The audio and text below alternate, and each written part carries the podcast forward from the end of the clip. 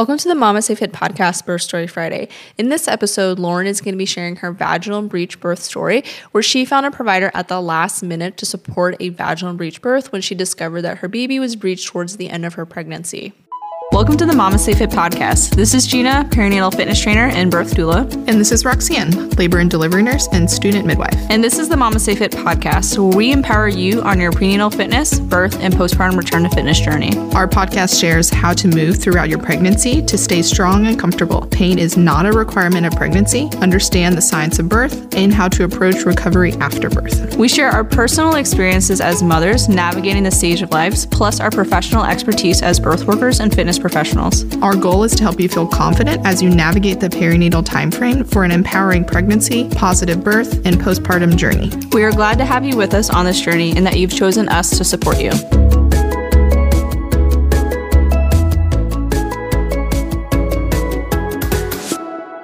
Welcome to the Mama Stay Fit podcast, Birth Story Friday. Before we dive into Lauren's vaginal breech birth story, let's talk about how Mama Stay Fit can support you as you prepare for your birth with our childbirth education course. When preparing for your birth, it's important to understand what your options are so that you can advocate for the birth you want and seek a provider that supports that birth. In our childbirth education course, we break down various birth options to include your medical options and more holistic options, such as different laboring positions and methods to overcome labor stalls.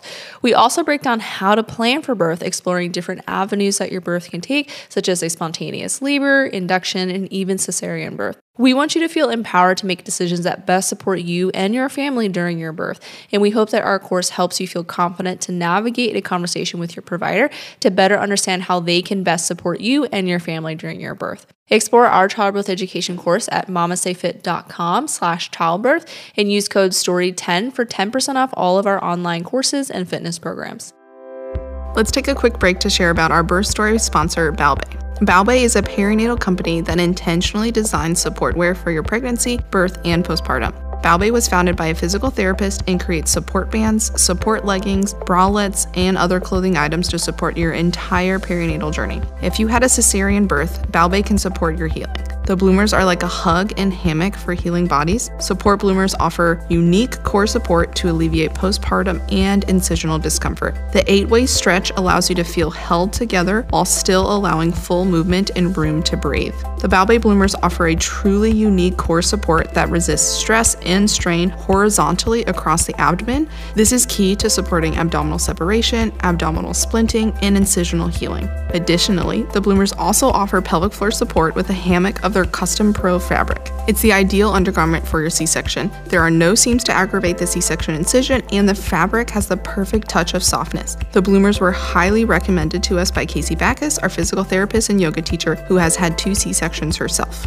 Balbay is one of our favorite maternity and postpartum support wear brands. We are so grateful that they have sponsored our birth story podcast episodes so you can hear real birth stories to learn from as you prepare for your own birth. Head to balbaybody.com and use code MAMASTAYFIT for 15% off your order. Thank you, Balbay, for supporting us throughout our motherhood journey. Thank you, Lauren, for being here with us on the Mama Stay Fit podcast. Yeah, I'm super excited you guys are having me on. Thanks. So, we're definitely really excited to hear your vaginal breech birth story that you've shared on the birth hour, and now you're here sharing it on our podcast over two years later. So, I'm really curious to hear how time has kind of changed your perspective on your birth because we're always told that we will always remember our birth story. And so I'm really interested to hear how your perspective on it has changed over time and then how it influenced you to become a birth worker yourself.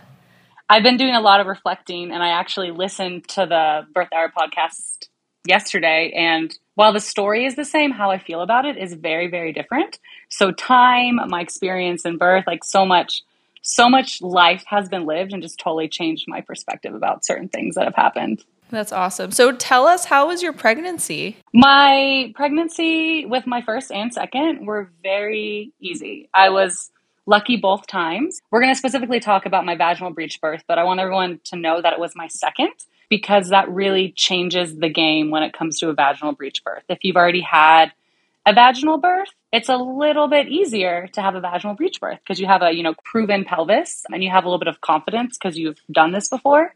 My pregnancy with Jameson, my second son, overall was great. It was during COVID, so it was 2020. I found out I was pregnant right before the lockdowns.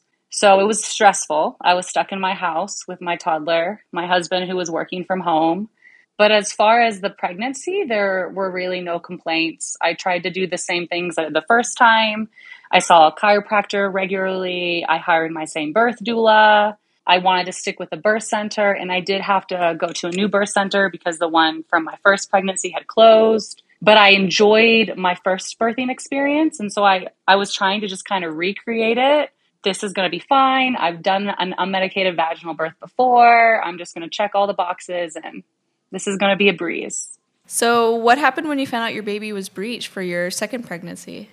I had absolutely no clue he was breech. And at the time, it was almost laughable. Um, my first birth center did not do a 36 week ultrasound. I've learned over time that just like OBs and midwives, they work on a spectrum of kind of what they're comfortable with and if they're more medical or if they're more physiological birth friendly. And birth centers are the same. My first birth center was more on like the home birth end of the spectrum, whereas my second birth center, I didn't realize it at the time, but it was much more medicalized. And me and another friend were pregnant at the same time, and we both were just complaining that we had to do a second ultrasound. We're like, why are we doing this? You know, like, we don't need this. This is so unnecessary. And then I rolled in for my 36 week ultrasound. I was 36 weeks, two days. And I immediately saw that he was breached, and I was just like, oh shit, this is not good. This means that I cannot birth here. This is a problem. And because it was during COVID, my husband was not there. They had a policy where you could bring one support person with you, but we had a toddler at home, and you know, the summer and fall of 2020 was not the time to be getting babysitters and exposing yourself to random people. So he was home with my toddler, and I was alone and I was trying to remain very calm and listen to whatever my midwife was telling me. But deep inside, I was definitely kind of panicking like, okay, this is unexpected. I have no idea what to do. I don't truly know what this means. All I know is it means I am risking out of the birth center if something doesn't change.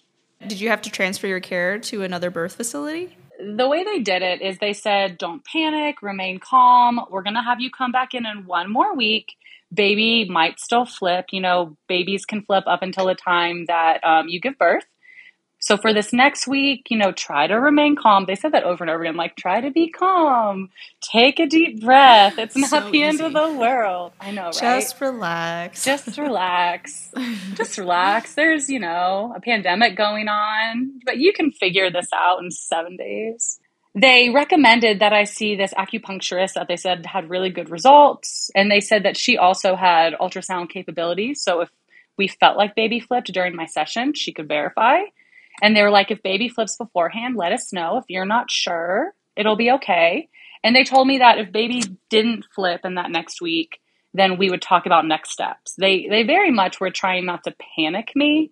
So they didn't kind of lead me down the story of you'll come in this week, if baby still breech, you'll do XYZ. They were just focused on this week. Live in this moment. Let's see what happens. And at the time, I was okay with that. So I went home, told my husband. He, even though he had attended birth classes with me, and they were very detailed, especially with my first birth center, they did a really great job with birth education. He still was kind of deer in headlights. And he was thinking that a breech baby was an OP baby. And he was like, it's fine. And I was like, no, no, no. Do you need me to show you diagrams? Like, we can't birth there. And then he was like, oh, okay. I see the issue now. Got it, got it, got it. And once I got home, that's when my brain kind of started turning and I got on Google and I was like, okay, I'm going to do acupuncture. I'm going to do moxibustion. I'm going to go to my chiropractor twice this week instead of once this week. I got on spinning babies. I did the breech tilt. I was doing inversions. I'm a swimmer anyway, so I like went to the pool more and I was doing handstands. I was I was doing everything that everyone does when they're trying to obsessively flip their baby. And it was really stressful. And my gut always told me he was not going to turn. But because I'm type A and I like to be in control, I still wanted to do everything I possibly could do so I could check those boxes and be like, tried this, tried that because that that was the only thing that was making me feel better at the time. So based on that, this is a vaginal breech story. My assumption is that it was a he, correct? Yes. Yeah. He did boy. not flip. no, he didn't flip. Spoiler for everyone. when I went back for my 37 week appointment, they told me he had moved. So at my original ultrasound, he was frank breech. So his feet were up by his head. And then when I went back, they told me he was transverse. So he was, you know, perpendicular. But I don't know if I truly believe now that he was transverse because I would have been a lot more uncomfortable. And that's not how he was feeling to me. Anyways, they told me he was transverse and they tried to spin this as a positive thing. They were like, he's halfway to turning head down. So if you want to try an ECV, an external cephalic version where an OB tries to manually flip the baby, if you want to try this, you know, baby's halfway there. You have really great odds. The odds are higher if you've had a previous vaginal birth. So they were they were really they weren't pushing me to do it, but they were like, this would be the next step because if baby did flip, you could come back here. If baby doesn't flip, like you're not our client patient anymore. Like goodbye. so did you opt to do an ECV or did you seek a new provider at this point? Well, both because the birth center didn't do the ECV. So the birth center sent me two names of providers and they were like, call one, set up an ECV. So I called one of the providers. We set up an ECV. They had me go into an appointment before the ECV, and I saw just a random OB, a random office I'd never been to before. They did an ultrasound. We're like, yes, your baby's breech. Yes, we should do an ECV. They kind of walked me through what it would be like basically, and then we scheduled it. And this was something I didn't realize until later that was majorly kind of screwed up, in my opinion. So, ECVs are charged as if they're surgery. You're supposed to go in early and like kind of do this whole workup and they don't want you to eat beforehand. But this OB's office never told me that. They never called me. I actually got a voicemail three days after my failed ECV giving me directions on what to do before the procedure. And it just made me livid. I was like, I'm sorry, what? In my mind, I was going in, they were turning baby. Let's say my appointment was at like 10 30 a.m. or something. I showed up at 10 30 a.m. because that's what you do for appointments. You show up on time. When later in the voicemail, it told me I was supposed to be there one or two hours early because they wanted to do things like put an IV in and do all this prep work because there is a chance with an ECV that, you know, babies go into stress and then it's an automatic cesarean. And I knew that. I did have my hospital bags packed. They were in the car. So that worst case scenario, if baby needed to be born then, you know, we would just hop over to the OR, have a cesarean birth if that's what needed to happen. But I totally missed the memo on all these things you were supposed to do beforehand. So when I showed up, they were kind of irritable, and I didn't know why until three days later when I heard that message. But for anyone who's going to do an ECV, I've heard stories that they're easy, and I've heard stories that they're awful. Mine personally was horrible. I would compare it to transition, if not even like worse than my entire birth experiences that were unmedicated. It was extremely painful. Some people do ECVs with an epidural. They gave me terbutaline to relax my uterus. And then essentially, I had to lay there flat on my back while a doctor tried to put one hand on the baby's head and one hand on the baby's butt and manually turn the baby. And they're like, relax your body, slow, deep breathing but it is excruciating, honestly. For me, it was at least. I was curling my toes, trying to like slow, deep breathe. But at this point, baby also had turned from frank breech to transverse. And now, like, baby was deeper in my pelvis and baby was complete breech. So, baby was kind of like hugging his knees. And so, the OB was having to really get down there in my pelvis. And he tried three times to flip my son. The first time was awful. The second time was like, wow, next level.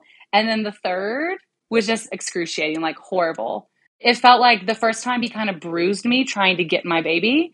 And then each time he was trying to like press on a more bruised and sore belly, if that makes sense. And so it was not successful. I was devastated, but also not really surprised. And the biggest issue I had was that I felt really weak afterwards. Like I had visual bruises all over my abdomen, and it was really painful to the point where when I'd go to pick up my toddler who was almost two, like if he touched my belly in any way, I was cringing. And so now I'm stressed because I've officially risked out of the birth center. The ECV didn't work. I was paranoid that maybe the ECV was going to stimulate my own labor and I'm going to go into labor in the next 24 hours or something. But I'm in so much pain and my belly's all bruised. And so I, I was just immensely stressed and I felt like there was nowhere to go. I knew I risked out of the birth center. And so the official recommendation from this OB office was we should schedule a cesarean. But I didn't want to do that. Like it, my biggest issue with everything surrounding the end of my pregnancy was I had zero complications with my first birth, my first pregnancy, with my second pregnancy. So someone's looking at me telling me that you have this healthy baby, you're a healthy woman, there's nothing wrong with this pregnancy, but you need to have a cesarean. It just felt so wrong in every part of my body. But everywhere I turned, it was like, oh, that's unfortunate. But yeah, it's a cesarean. Oh, that's unfortunate. But yeah, the cesarean's really the best choice. I felt stuck. I felt lost. They put a they wanted to put a cesarean on the schedule. I hated the idea of picking a day even. Like I just felt frozen in time because I didn't like any of my options because I didn't know I had any at that moment. So how did you end up getting the option for a vaginal breech birth? Did you seek out a totally new provider or realize that you did actually have another option? I'm honestly not sure where the idea fully came from. The only thing my midwife at the birth center said was, I would hate to have a cesarean birth too. But never once did a midwife or an OB like mention ever that people have vaginal breech births. Like that that was never mentioned by anyone. So I went home after the ECV, cried a lot, was really upset. And then the next day, I started just Googling on the internet. And I did have a doula. So I talked to my doula. I reached out to every person in the birth community I had. At the time, I was still a teacher. I'm now a birth doula and photographer. But one of my childhood friends, Bryn, runs the birth hour, which is why I was on that podcast.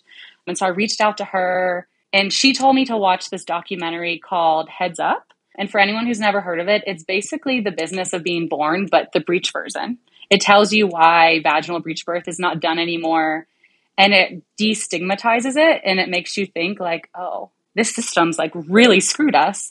So I watched that documentary. I talked to my doula. I at the time also had hired a birth photographer who's really well known in Denver. So I was reaching out to everyone in the birth world like, do you know anyone who does vaginal breech birth? Because this documentary said that it can be done and it's safe. People just aren't educated anymore. It's not taught anymore. And I just started go down. I went down all sorts of paths. I looked at Breech Without Breech Without Borders. I found Dr. Stu. I joined Facebook groups. I became obsessed with learning everything about vaginal breech births. And the more I learned, the more I felt confident that I could do this. I just didn't know how to do it. I didn't want to free birth. My husband and I weren't comfortable with that midwives in the state of Colorado are not allowed to assist with vaginal breech birth. So it would have to be an OB, which meant it would have to be in a hospital. But finding OBs that are trained and then finding an OB who's willing to take me as a new patient at 38 weeks, that that's something most people don't do. So me and my husband talked about it. I got him to watch the documentary. I sent him all the research I was doing. He at first was totally freaked out because he just heard all the things I heard from doctors. That was the next step is a cesarean.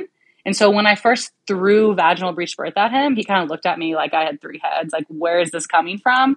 Yesterday you were crying about a cesarean and now you can have a vaginal birth. Like, are you insane? But my husband was really great about kind of diving down this hole with me and trusting me. He's like, if you think this is what's best for your body and you think you can do this, I'm all for it. So I called around to lots of providers. There is one OB in the Denver area that was known to do vaginal breech births, but he retired in 2018, 2019, and this was 2020. So all I kept getting. I mean, it's not that far. He also moved away. Come out of retirement. I know. Everyone was like, "Oh, it sucks. He's gone." And then what I also found out was the was the few providers that that used to also do vaginal breech births. Once this provider retired, they stopped doing it as well. But there was one who was known to do breech birth if it was for twins. And a handful of women, like through the grapevine, said that they promised to be on call for them specifically because that was a big issue me and my husband had. If we were going to go for this, we wanted someone who was experienced in vaginal breech birth because everything we looked up basically was everyone said no. But they said no because maybe only one provider in the practice had ever done it before. And you don't know who's on call. So it's a huge liability issue. What if the doctor that's never done it before is on call and I think I'm having a vaginal breech birth and they panic and then they actually create, you know, an emergency situation. So I I'm 38 weeks pregnant. I technically have a provider who wants to schedule a cesarean, but I'd only met them in that one appointment in the ECV, so I didn't really feel like I had a provider. And then I hit 39 weeks and I'm like, oh my God, like, what am I doing? They're still calling me, asking me to set up a cesarean date. So I officially scheduled a cesarean that I had no intention of showing up for for 40 weeks. That way I at least wouldn't have to pick the due date. They wanted me to do one at 39 or by 40. And I was like, I'll put this on the calendar for 40. I'll tell you I'm coming. But again, like in my heart, I was like, I don't want to do this. And so I just kept searching and kept searching and kept searching. And I got one provider to give me an appointment for 3 p.m. on a Thursday when I was going to be 39 weeks and two days. And he was that provider who sometimes did breech births. So I was holding on to this glimmer of hope that he would see me. He would tell me I was a great candidate for vaginal breech birth and that I would have this vaginal breech birth and it would be this epic story and I would live happily ever after. And that is what kept me going every day. And the rest of every day, I was doing all those breech things obsessively. Every night, moxibustion, like chiropractor all the time, acupuncture, like everything, every single day on the schedule because I didn't know what else to do. And it was, it was so, so stressful. I cannot emphasize that enough. So tell us about the appointment. So, never happened. It was on a Thursday and Tuesday night, I woke up with some cramping and I was like, oh shit, no, you're not allowed to go into labor. This is Tuesday night. Your appointment is Thursday. You need to shut this down. And I woke up Wednesday morning and I was like, okay, I made it through the night. Like, good job. With my oldest Bodhi, my my story was similar. I had two nights of contractions with him. And then after that second night, I didn't think I was in labor. I went to the birth center, not even through the emergency, you're having a baby entrance, but through the main entrance just to see what was going on. And I was seven centimeters with a bulging bag and just in denial I was in labor. And so I was like, you know what? His labor was two nights. That's Tuesday, Wednesday night. Like, I can make this appointment. So me and my doula talked on Wednesday. I'll just have the baby at the appointment. I'm not I'm not gonna lie. That was kind of like what I if I show up to that appointment and I'm seven centimeters, surely he will support me in this birth if I just have the baby right there. Because my first, when I showed up at the birth center at seven centimeters, it was maybe two hours until my baby was born. Like it was very fast once I hit that transition phase. So it was a very slow early labor and then it went very fast, active and transition to the point where my doula almost missed it. I got there, got in the tub, and boom, baby was out. So I'm thinking like we can do this. Like I can do the same exact thing. And I talked to my doula on Wednesday and she was like, "You just got to make it one more night." And I woke up Thursday morning and I was like, "Ah, I did this." like, "Lauren, you are such a badass. I can't believe you've stalled your labor for two nights again." Because I did have contractions Wednesday. The contractions were more intense Wednesday night. But as soon as the sun came up Thursday, I was like, I can make it. I can make it to this 3 p.m. appointment you got this. But at 1 p.m., the doctor called me and he was like, hey, so I was reviewing your file and were you coming to see if I would support a vaginal breech birth? And my heart just sunk. I was like, oh shit. he knows. Which the front office knew. Like they knew I was 39 weeks when I made this appointment. Like they knew what I was doing. I appreciate that he called me himself instead of the front office. He basically was like, I'm not comfortable. I will not offer this to you at this time. I don't want to waste your time, make you drive down here. And I am glad he said that because I was in labor. I would have driven the 30 to 45 minutes to his office having contractions. And then if he wouldn't have even seen me, I would have, who knows what I would have done. It would have been a horrible situation. Just had the baby in the lobby. Potentially. but after he called me, I just totally broke down. My husband was working from home. It was COVID again. And right before he called me, my husband went on a walk. We had our birth bags packed. My toddler, I put him down for a nap. My mom was there. And the plan was my husband was going to come home from the walk, eat lunch, and we were going to go. And I had told him, we're going to this appointment and we're not coming back without a baby. There is zero chance I'm making it through the night again. Like this baby is being born today. No doubt about it. And so he leaves on this walk, like, da da da, I'm gonna go enjoy some fresh air.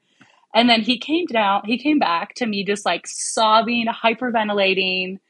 After the OB said he wouldn't take me, I called my doula, I called a handful of close friends, I called the birth center. Like I just I felt like I I had no provider. I knew what I wanted, but no one would support it.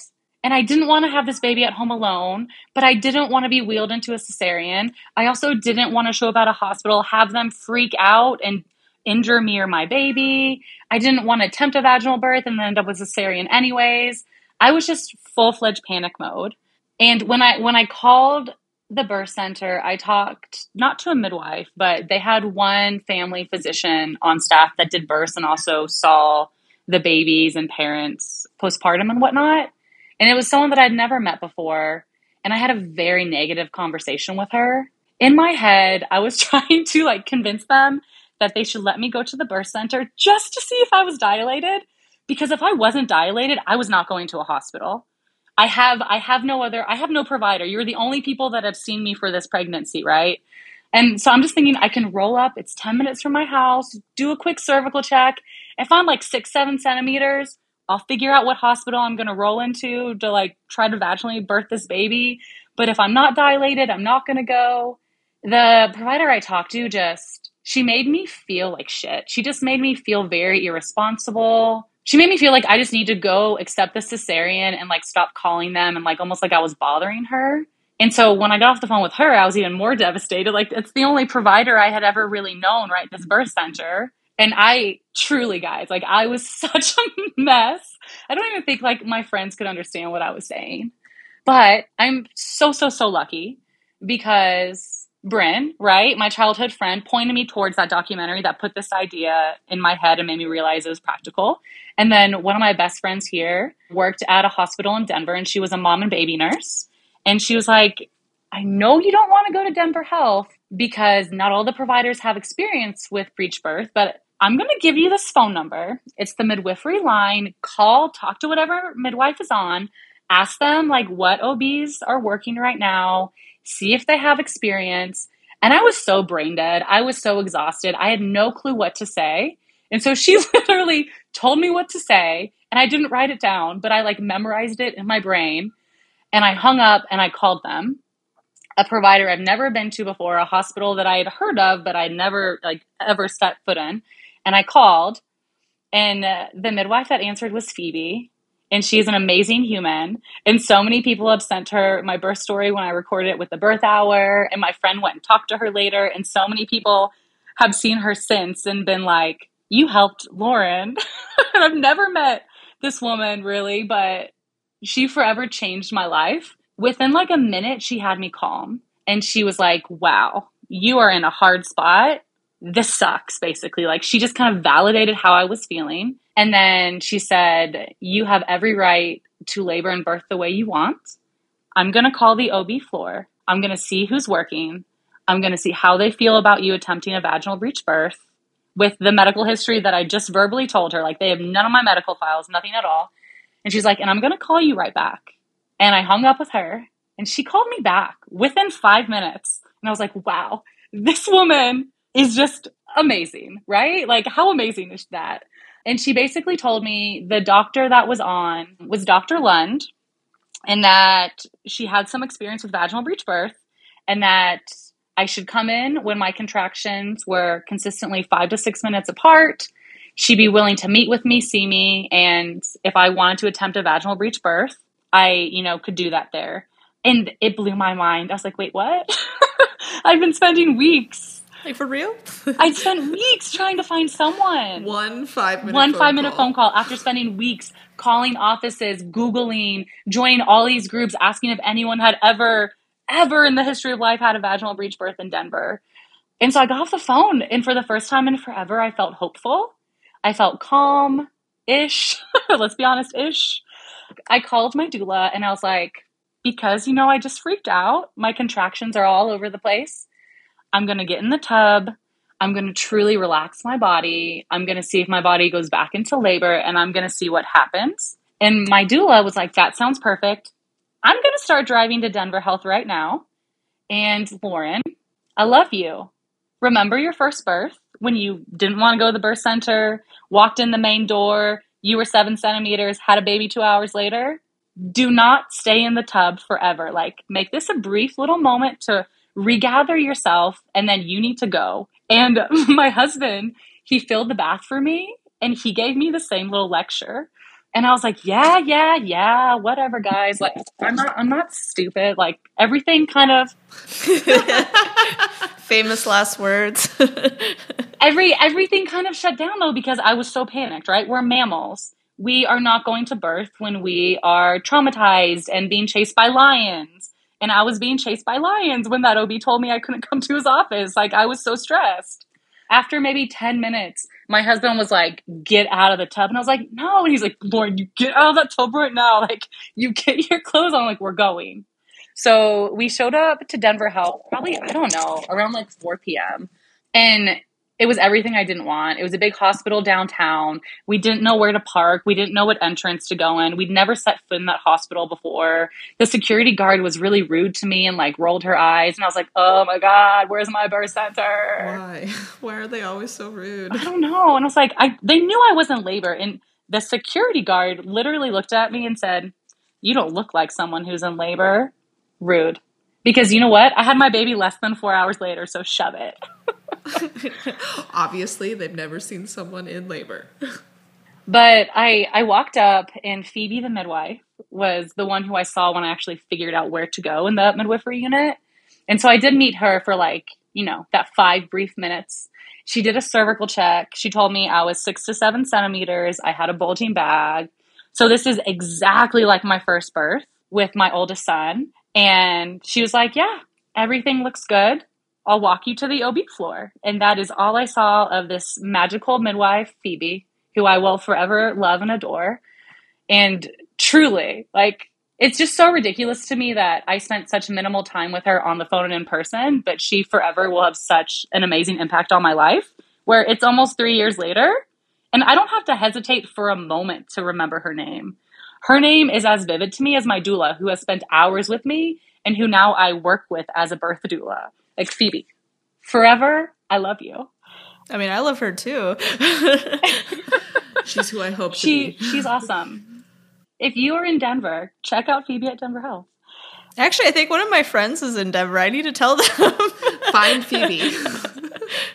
I've had a lot of people reach out to me because they have breech babies or they want VBACs and they're going to the Denver Health midwives. And they're like, who do you recommend? I'm always like, Phoebe. What's her last name?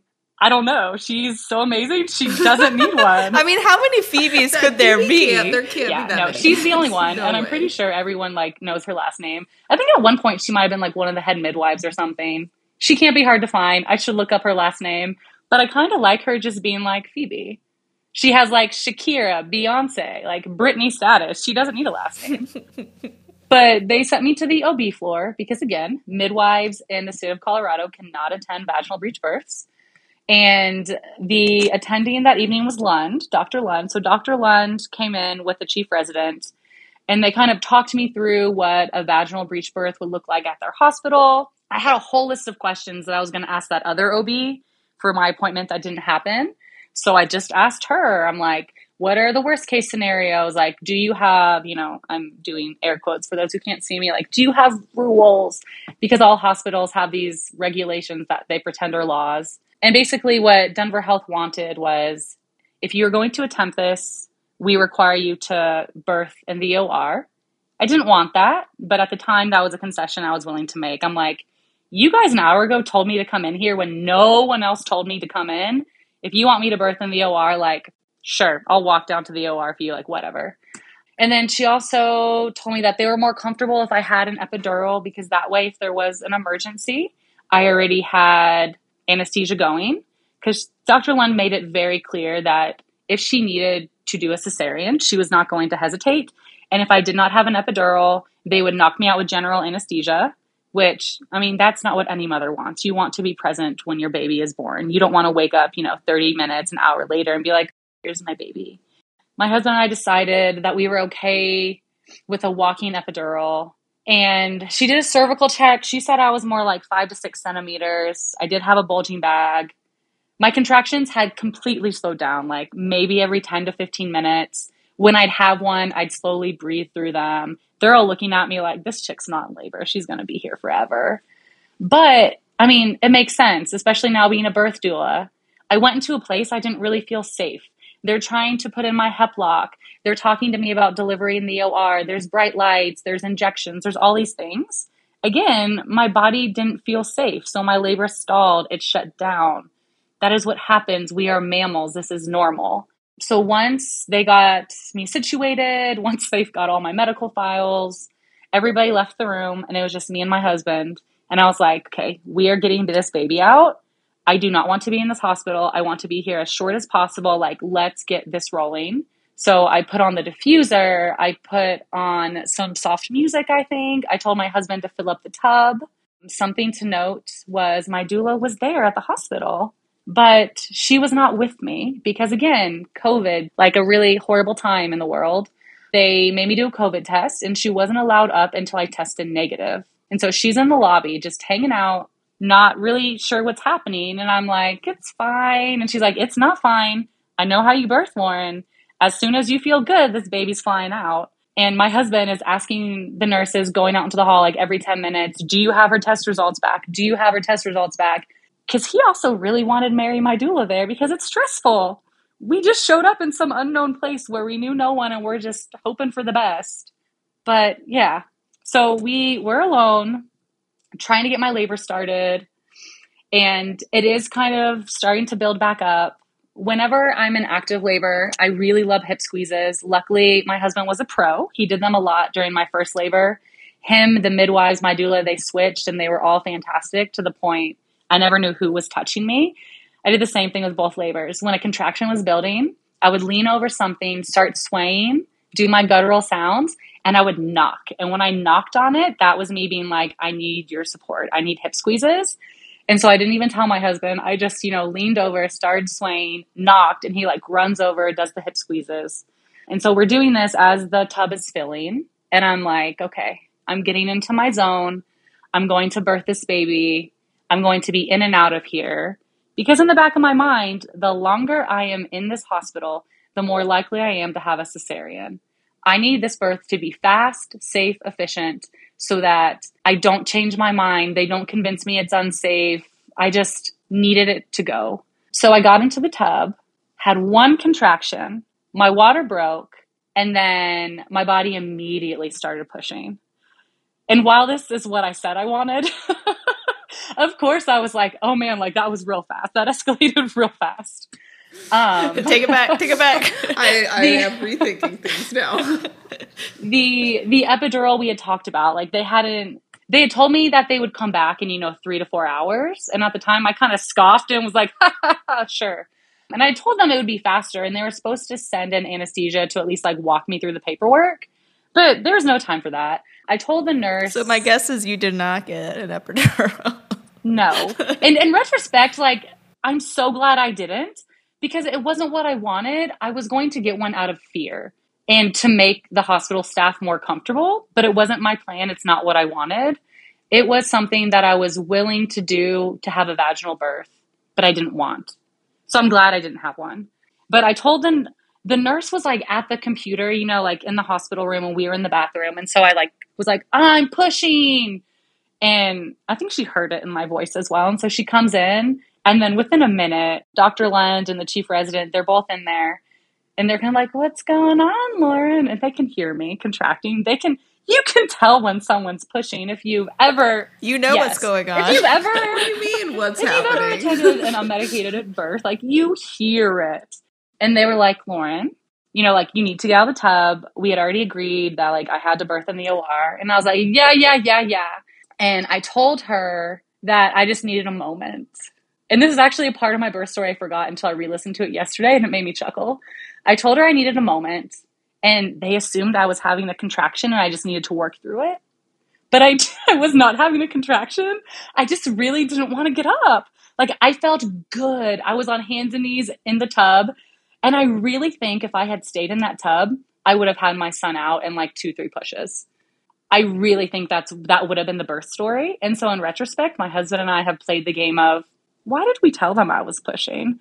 Like, what if, like, what if we didn't say that and like we just had the baby in the bathroom alone? Like, if something went wrong, we were in the hospital. Because what you're about to hear is my least favorite part of my birth story. They were like, Lauren, we say you're not having a contraction, get out. And I'm not sure how I got out. They honestly might have carried me out. They got me on the bed. I was on hands and knees. I'm like doing the full fledged, like, I'm not pushing. My body is pushing. Guttural moans. They throw a blanket over me. They're wheeling me down the hall to the OR. And this, guys, is the moment my COVID test came back negative and my doula is walking down the hallway to my room. and she sees my husband and all my husband is saying because he's trying to put on scrubs for the OR. All he says is like, "We're going to the OR." And she's just like, uh, "Okay." like what's happening? So my husband's trying to put on scrubs. They're wheeling me to the OR. I'm on hands and knees. Like, I'm just going to birth my baby right here. And then we make it to the OR. And they had also talked to me about this earlier. The way that Dr. Lund had been trained was to have women laying on their back so that they have a better view of baby being born or whatnot. And this is another part of my birth that looking back, I don't love, but it kind of it is what it is. I was on my back, and the moment I got put on my back with like my legs up in stirrups, everything stopped. I went from this baby is coming, my body is pushing to I don't feel a thing. Like I I could no longer feel my contractions. I was in the OR. I had my eyes closed. I maybe opened my eyes once or twice. I was squeezing my husband's hand on my left and I looked up into his eyes maybe those one or two times. But Besides that, like my whole body was so stressed and so tense because I'm now in the operating room. There's all these bright lights. There were so many people in there, y'all. I didn't open my eyes, so I don't know how many, but I could hear them. I could hear them talking. I could hear them pull the medical tray with all the instruments closer. All of these things to me that screamed cesarean were now happening, right? Like you have cesareans in the OR. You use like scalpels and all the medical sounding instruments in the OR. So my my body totally went into this flight mode and I shut down completely. But while shutting down, I have in the back of my head, if you don't push this baby out, they're going to cut this baby out. So I was like, you have to push and they they were actually telling me when I was having contractions because baby was on a monitor. They were telling me when to push, and that's how I knew when to push. That's why me and my husband play the game of what if? What if we didn't shout, "Hey, I'm pushing right now" in the bathtub? Because the entire environment in the OR was the opposite of the quiet, peaceful birth center birth I had with my first and that I hoped for with my second there's little things that I try to block out, but I'll always remember. It was also 2020, like a time of really intense politics. So there were people in the room like discussing the election as I was pushing my baby out. Like, that's just inappropriate. And I think part of the reason that happened was because vaginal breech births aren't that common. And so I really kind of was like a sideshow. Like someone's having or attempting a vaginal breech birth, like who wants in the OR?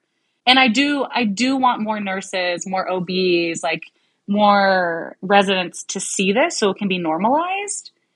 But the fact that I could hear all these people and that they were talking and that it was adding to how unsafe I felt isn't great, right? Maybe like ask permission before you just show up. And you know what? Maybe they did. Who knows? The whole thing happened so fast. Yeah, likely not. Like I know, not. likely not, right? But we'll, we'll, we'll, we'll, say maybe we'll, they did. We'll, say maybe. we'll say maybe. And when I asked my husband afterwards how many people were in there, he's like, uh, 20? I don't know, 30? Like I like he doesn't even know either because he's also he was panicked. He's trying to throw on scrubs. He we're delivering in an OR. This is different than everything he knows about birth as well. And the whole time I was in the OR, it wasn't that long. But in my mind, because I was so certain they were just going to cut me open, I was in there for hours. but it was maybe, I think my husband said 15, 20 minutes. So very short pushing. And the way he was born was I pushed his butt out and then I don't think they allowed time for either of his legs to be born. I think they did a sweep to allow each to help each leg come out. And then baby came out to like its chest and then like it's one shoulder, the other shoulder, and they kind of helped with the shoulders as well and with the arms fully coming out. And what I know based on my husband, I had my eyes closed again, was that Dr. Lund wasn't the one actually doing it. She she was very calmly watching and she was kind of directing the chief resident what to do because the chief resident had never done a vaginal breech birth and Dr. Lund had. And Dr. Lund was really great in the sense that she was calm.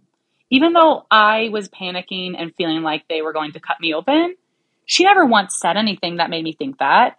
She never was like, you need to push right now, or like, if you don't have baby out in two pushes, we're moving to a cesarean. Like, she, that was not her. She was very calm. I don't even know if I remember her saying a single thing to me. And she was also like very straightforward. When we had our meeting beforehand talking about like the OR, breathing on my back, she was very like frank with what her experience was, how many breech births she'd attended, what her background was, what she knew, and what she felt competent doing. So I absolutely adored her in that respect. It was just being in the hospital, right? A lot of people ask me what it feels like to birth a baby backwards. And I think it feels honestly kind of the same. So the hardest part was getting the butt out, just like the hardest part would be getting the head out with a head first baby. And there was a brief moment where I could feel his body dangling because his head was still inside, but the rest of his body was out.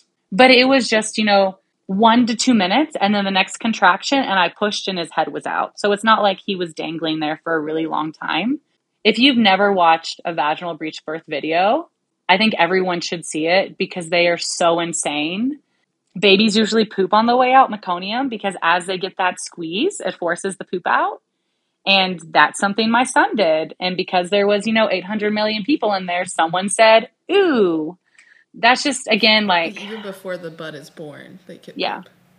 yeah. So there was, you know, black tar coming out of my vagina as my baby's being born. Like, I get that's gross, but that was just another thing that like I don't need people to be commenting ooh as I'm giving birth, right? But he he was born, he was immediately put on my chest. He hesitated to cry initially. They put a nurse put a finger in his mouth and she scooped out like a big chunk of what looked like a blood clot. And then he started screaming. He was pissed. He he like pinked up really well. He was livid to be on the outside. His feet were by his face. He was like a half baby but like he was there. And in that moment, this is the part I really remember.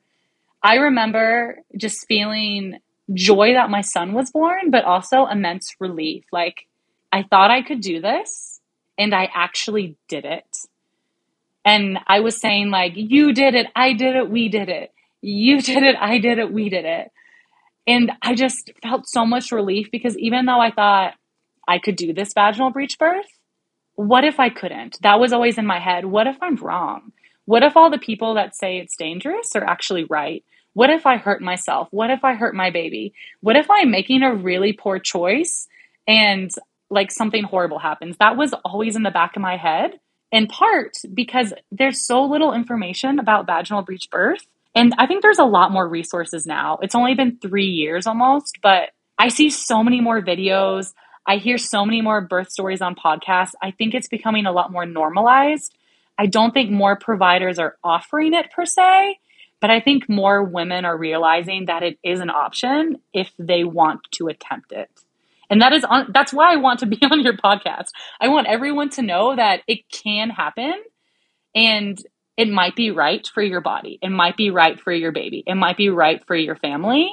And you absolutely should be able to choose that, not your provider. Absolutely. I think the biggest thing is knowing that you have options and that you get to make the decision on how your baby is born.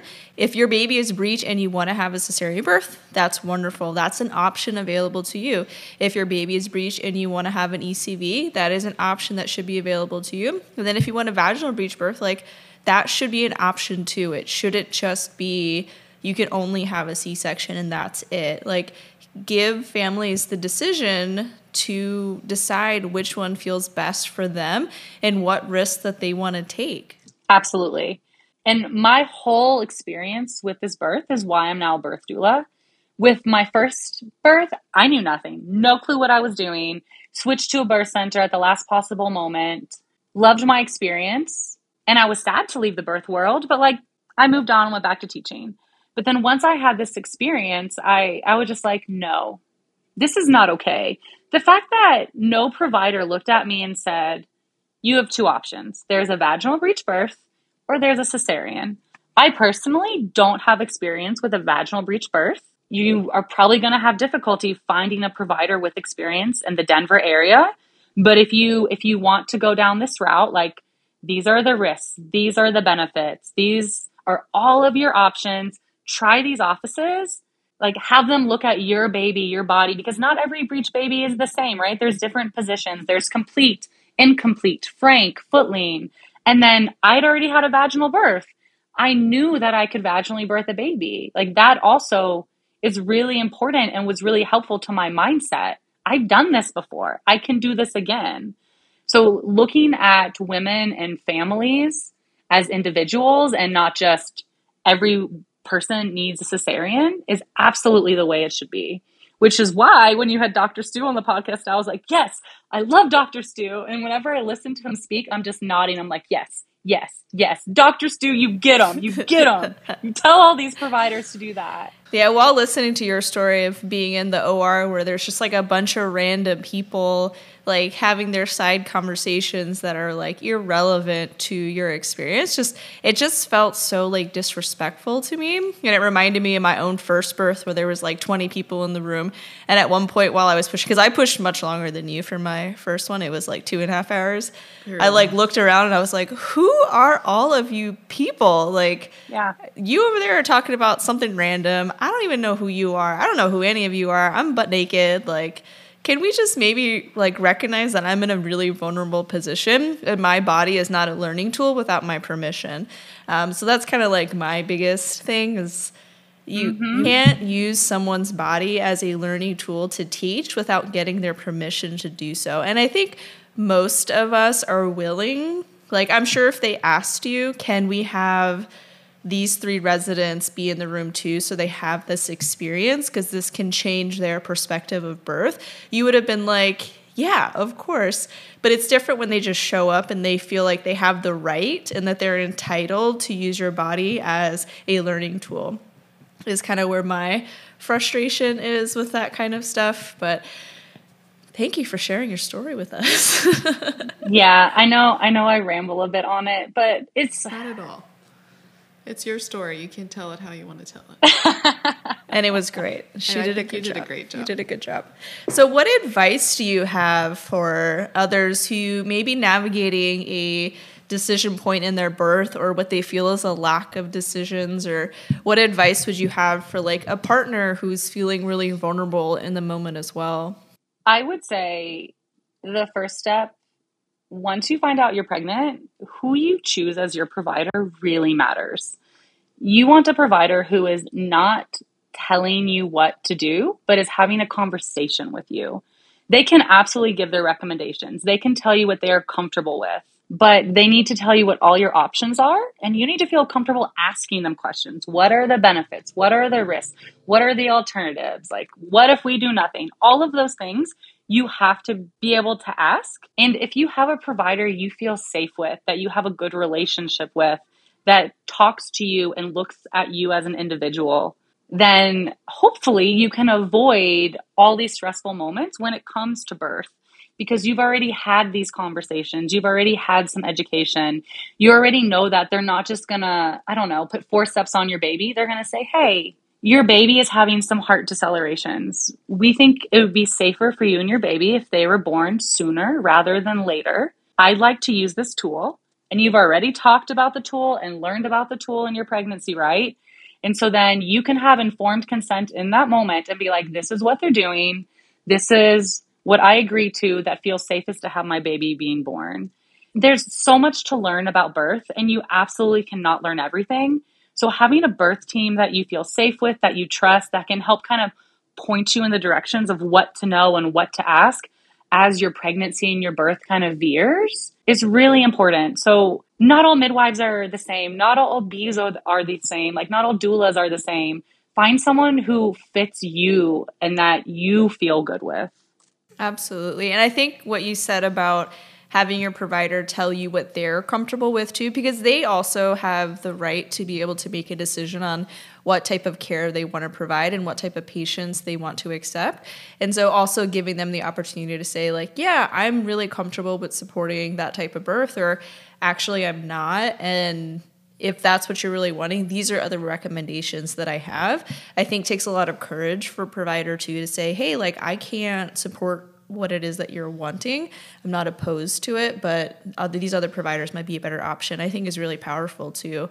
Totally agree. Well, thank you so much, Lauren, for being on the Mama Stay Fit podcast and sharing your amazing birth story that I think a lot of folks are going to really learn a ton from. Where can our listeners learn more from you if they want to follow like your doula page?